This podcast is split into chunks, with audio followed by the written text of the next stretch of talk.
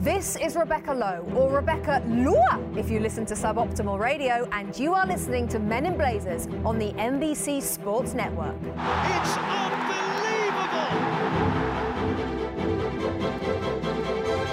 It's Rog. It's Monday, which means we made it through the weekend, another weekend without John Stones, Dejan Lovren, and perhaps hardest of all, Fred. Oh, Arsenal fans, I know what you're thinking. Good weekend, right? Any weekend without Arsenal defeat is like a win. So, in that spirit, let's do this. WGFOP.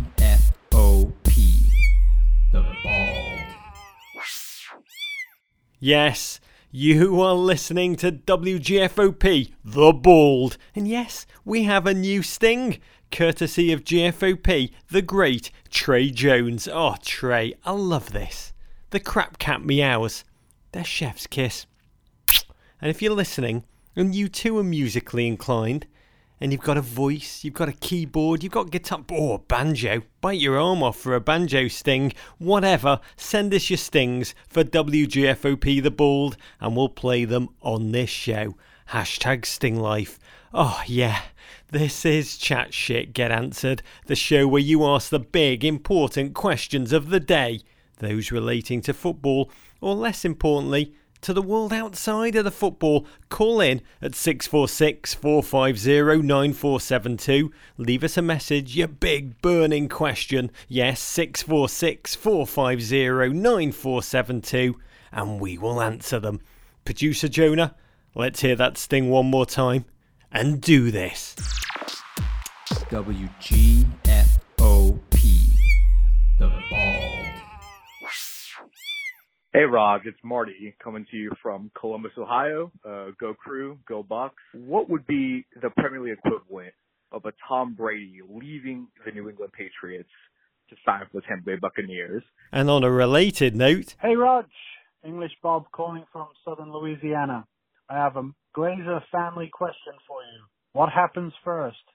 Tampa Bay win a Super Bowl or Man United win the Premier League? Oh, Tom Brady, I know you're listening. You to Tampa Bay, the great Buccaneers, bit like Frank Lampard to Manchester City, a long time team legend oh, at another club, playing out his days in a setting, in a colour that just feels wrong.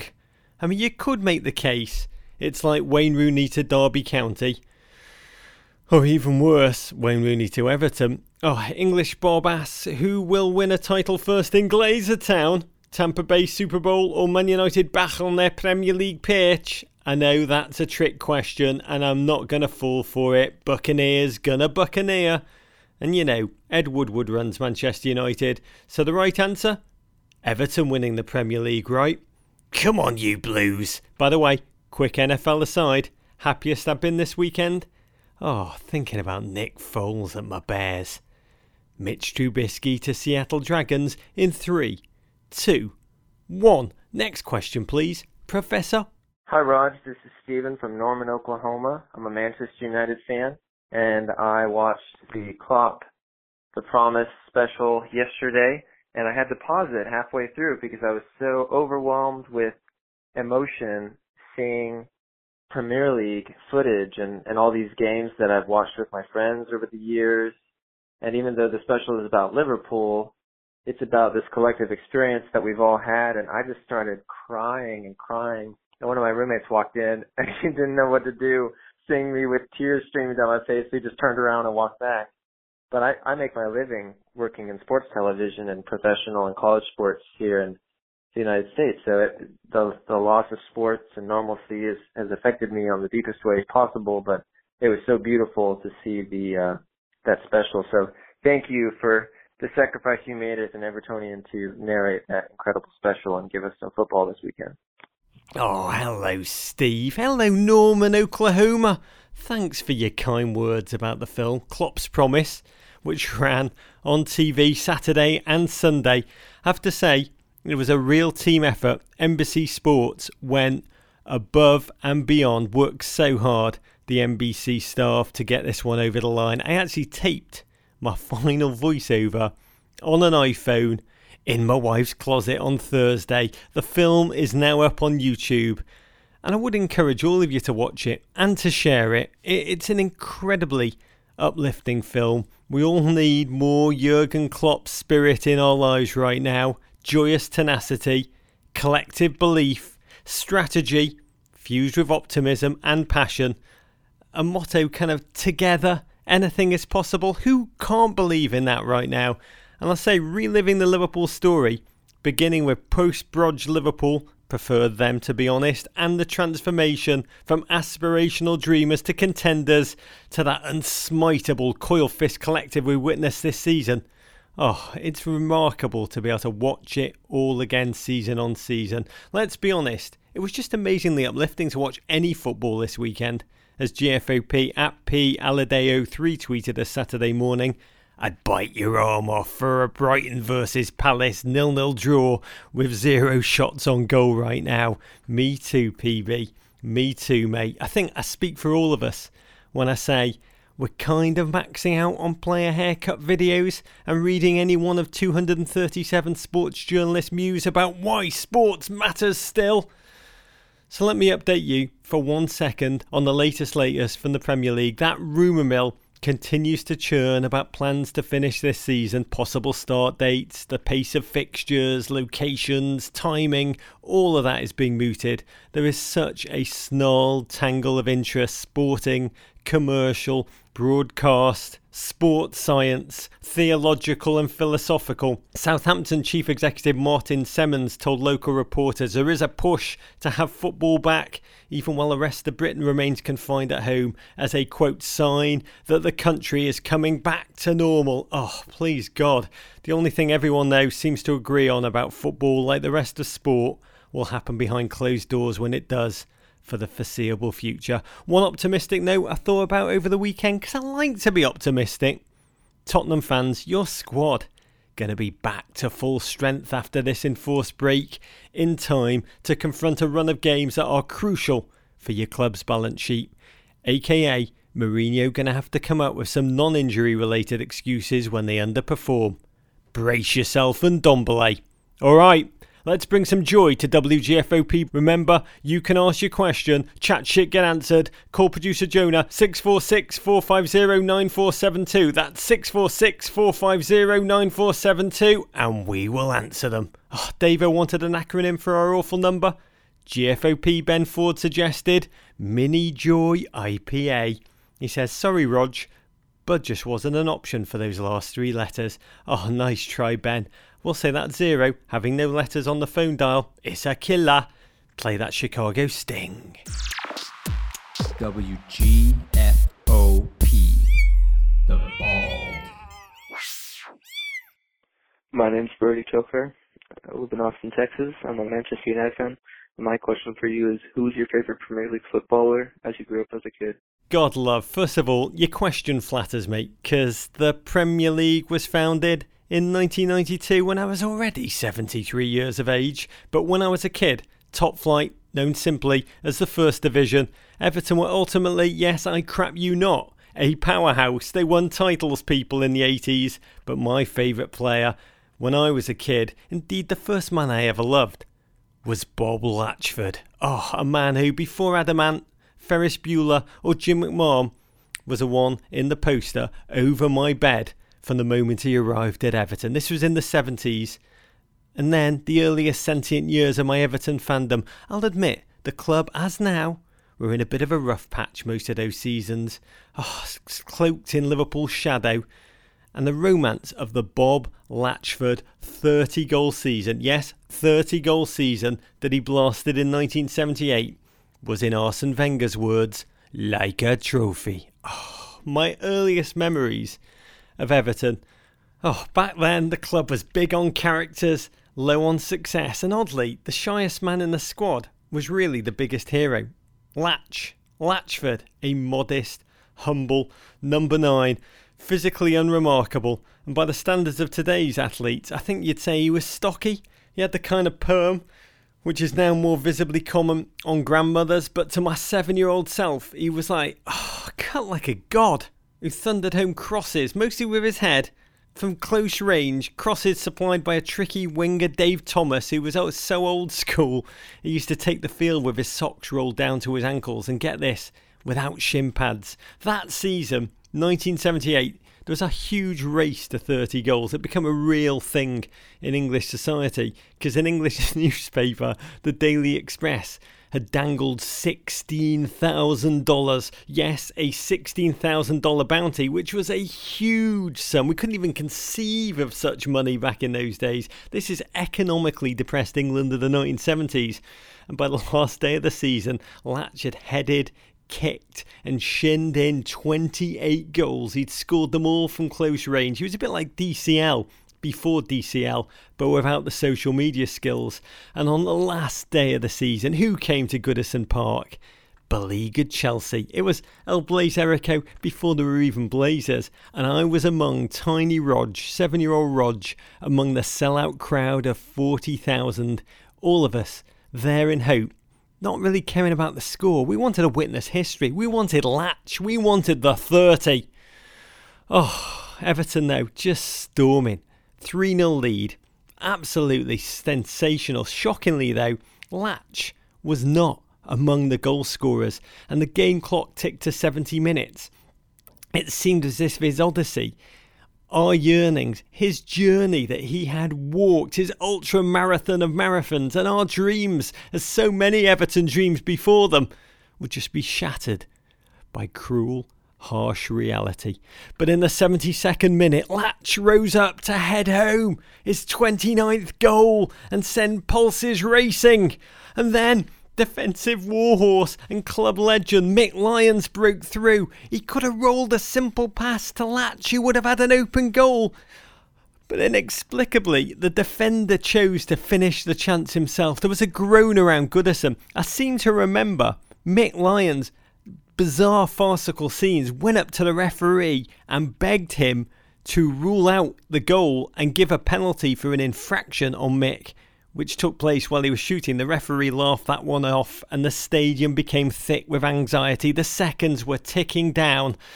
But then, with 10 minutes remaining, Everton did win a penalty, and although Latch wasn't traditionally the man to step up from the spot, he did so his foot came back and he smashed the ball home to hit that holy 30th, send us all into heavenly raptures.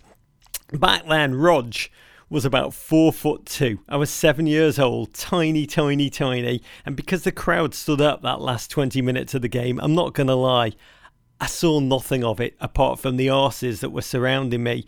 Yet, the image I imagined I was seeing, the image I couldn't glimpse, it was so emotionally powerful, so intoxicating, I swear it's still etched onto my eyelids. Oh, that image, though, it's not the only latch image which is seared into my memory. I told this story on one of my first ever Men in Blazers podcasts when John Oliver phoned in for a chat We'd both had a, a situ very like this one. His story also hilarious, but mine revolves around my grandfather Sam, a remarkable man. Really, the man. The reason why I'm in America was because originally his love for the country, but he was a meat wholesaler. And through a friend of a friend of a friend down at the stockyards, Grandpa Sam had arranged for the two of us to go to Everton's training ground so I could meet my childhood heroes in the flesh and we reported at the assigned time. It was a cruel winter day. Oh, my grandfather was a frail, well mannered Englishman. I was a seven year old innocent. My adrenaline was just flowing so hard that day that the plastic Wembley football that I brought for my heroes to sign kept squeezing out from under my arm because I was gripping it so tightly. We get to Everton's training ground. A secretary greeted us at the front gate. She calmly pointed to a door we could walk through to meet the players, just pointed to it casually. She just goes, The lads are in that room. Go on, go in there, lad. And I gripped the handle, walked in, and found myself with my grandfather in the players' locker room post training. Now, all my heroes were there, for sure, but they were stark bollock naked.